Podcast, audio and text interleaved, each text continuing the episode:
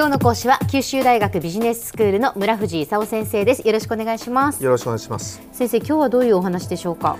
今日はね中国の大国化っていう話なんですよ。はい。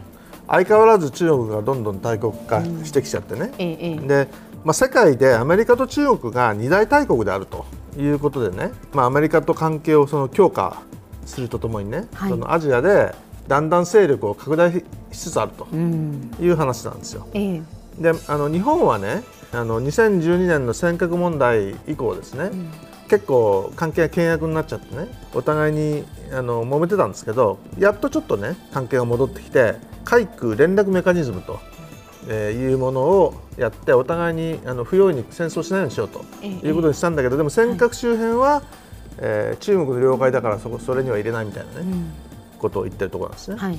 でアメリカとの関係がね中国的に言うと一番大事なんですけどアメリカとしてはね中国が南シナ海の埋め立てをしてるというんで怒っててね。ただ怒ってるだけじゃなくて投資だとか貿易みたいなねアメリカ企業のあの実利を拡大するようなことについては協調を深めようと。でもうすぐ貿易協定を結ぼうとしてるところなんですよ。はいはい。であの習近平が9月にそもそも訪米してその首脳会談をしようとしてるところなんですね。うんでちなみに南シナ海で埋め立てた人工上にね空港だとか滑走路を作ってねうん空母に艦載している飛行機の緊急避難をそこでしようとかねあるいはミサイルをそこに置いてね日本とかグアムに撃てるようにしようとかねうんそういうことしようとしてるらしいと。うんで飛行の自由だとかねそれから船舶の航行の自由をあの奪うもんだとか言ってアメリカは怒ってるわけですよ。はいでも中国としてはねあの中国も日本と一緒で原油をあの輸入してくるわけですよええ。中東から。うん。そうすると中東から原油を輸入してくる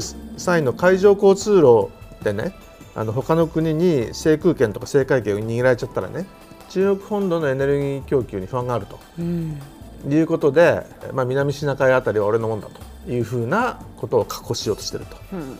ということなんですね。はい。ただアメリカもあの中国が大きくなっているというあの現実から目をそらすわけにもいかなくてね。ええええ。今貿易投資協定を締結する方向なんですけど基本的に全て自由にすると、ただお互いに9月の首脳会談までにねネガティブリストを作ってこれだけはちょっと規制を残すかと。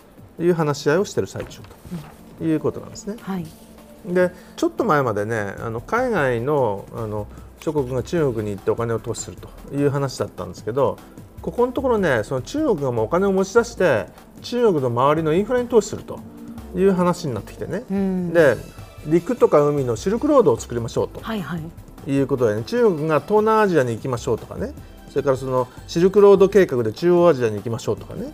中国企業はインドに投資しましょうと。いうようなあの中国のあの拡大が起こってるわけですよ。ええ。で AIIB っていうね、はい。アジアインフラ投資銀行っていうのを今作ってる最中なんですけども、これもねそういったその中国が拡大する上でのいろんなインフラプロジェクトのあのファイナンスをするために作ったということなんですね。うんで、まあ、最重要案件ってことになると AIIB の中で議決権の75%の賛成が必要になるということなんですけど AIB の自己資本の25%以上中国が持つということなんで中国が OK しないとプロジェクトできないとうんいうことにもう大体なりそうな気配なんですね。であの中国のあの外はねそういうことなんですけどじゃあ内政はどうなんだとええええ。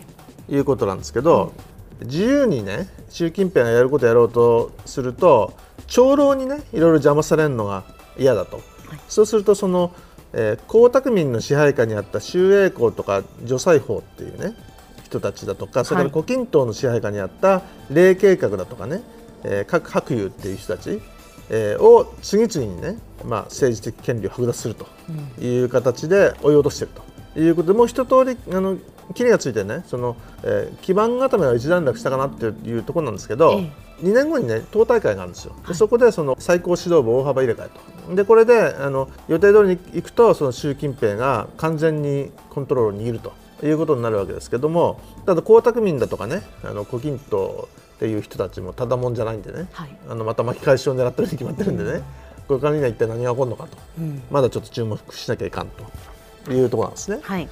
であの中国がまあ大国化しつつあるっていう話なんですけど、ええ。今大体1200300兆ぐらいのあの GDP になってきたと思うんですね。ええ日本のもう2倍ぐらいになっちゃったと、はい。まあ、アメリカの6割ぐらいになってねもう2020年代にアメリカを抜いて世界一になるという話になってきたと、はいえー国内もですね内需がどうなるかと。これからその国民のその消費を高めていかなきゃいけないと。ちょっと前まではあの海外えーの輸出主導で経済を拡大しようという話だったのが、はい。国内はその消費を拡大だと。それからその海外にもう行かなきゃいかんと。増中注っていう言葉はねはい。あの漢字で書くと走るだとかね、ええ。出るだとかね、はい。去るって書いてはい。去るって注意っていうのは行くっていう意味なんですけどね、ええ。中中国で言うとね。中国企業は海外に打って出るという話なんですよ。うん。で増中注意戦略って言ってねえあの中国政府としてはその中国企業がその海外に出てって活躍するということをあの想定してね、はい。いろんなことを始めてるわけですよ。うんうん。で例えばその鉄道なんかだとね南車と北車を合併させたと。南車とか北車っていうのは中国の2大鉄道車両メーカーなんですけども、はい。アメリカだとかロシアだとかねそういうところの車両を受注するときにねその2つが戦っちゃうわけですよ。で中国同士で戦っちゃいかんだろうと、うん。ということであのヨーロッパだとかその日本だとかそういうところと戦うためにねもう中国は一つにしたいということで合併させたりとかね最近ねその鉄道も増えてるんですけど地下鉄も増えてるんですよ。うん例えばね今年1年で日本の全地下鉄の営業距離に匹敵する750キロ地下鉄増やそうというプロジェクトになって日本で全部合わせて800キロくらいしかないですけどね。で750キロ増やして3750キロ大体日本のあの5倍くらいの地下鉄の長さになるということになってきてるんですね。では先生今日のまとめをお願いします。中国の大国化って話なんですけども、はい。国内でいろんなその腐敗との戦い結局その長老に物を言わせなくするということを確保しながらですね海外に拡大すると。でどうやって拡大しようとしてるかっていうと陸だとか海のシルクロード構想ということで東南アジア行ったり中央アジア行ったりインド行ったりということでそれをあの支援するために AIIB というインフラ銀行なんかを作ってるとでアメリカはその南シナ海の埋め立てを起こっている一方で投資協定を結ぶというあの現実的な対応に出ているという状況ですね。今日の講師は九州大学ビジネススクールの村藤勲先生でしたどうもありがとうございましたありがとうございました。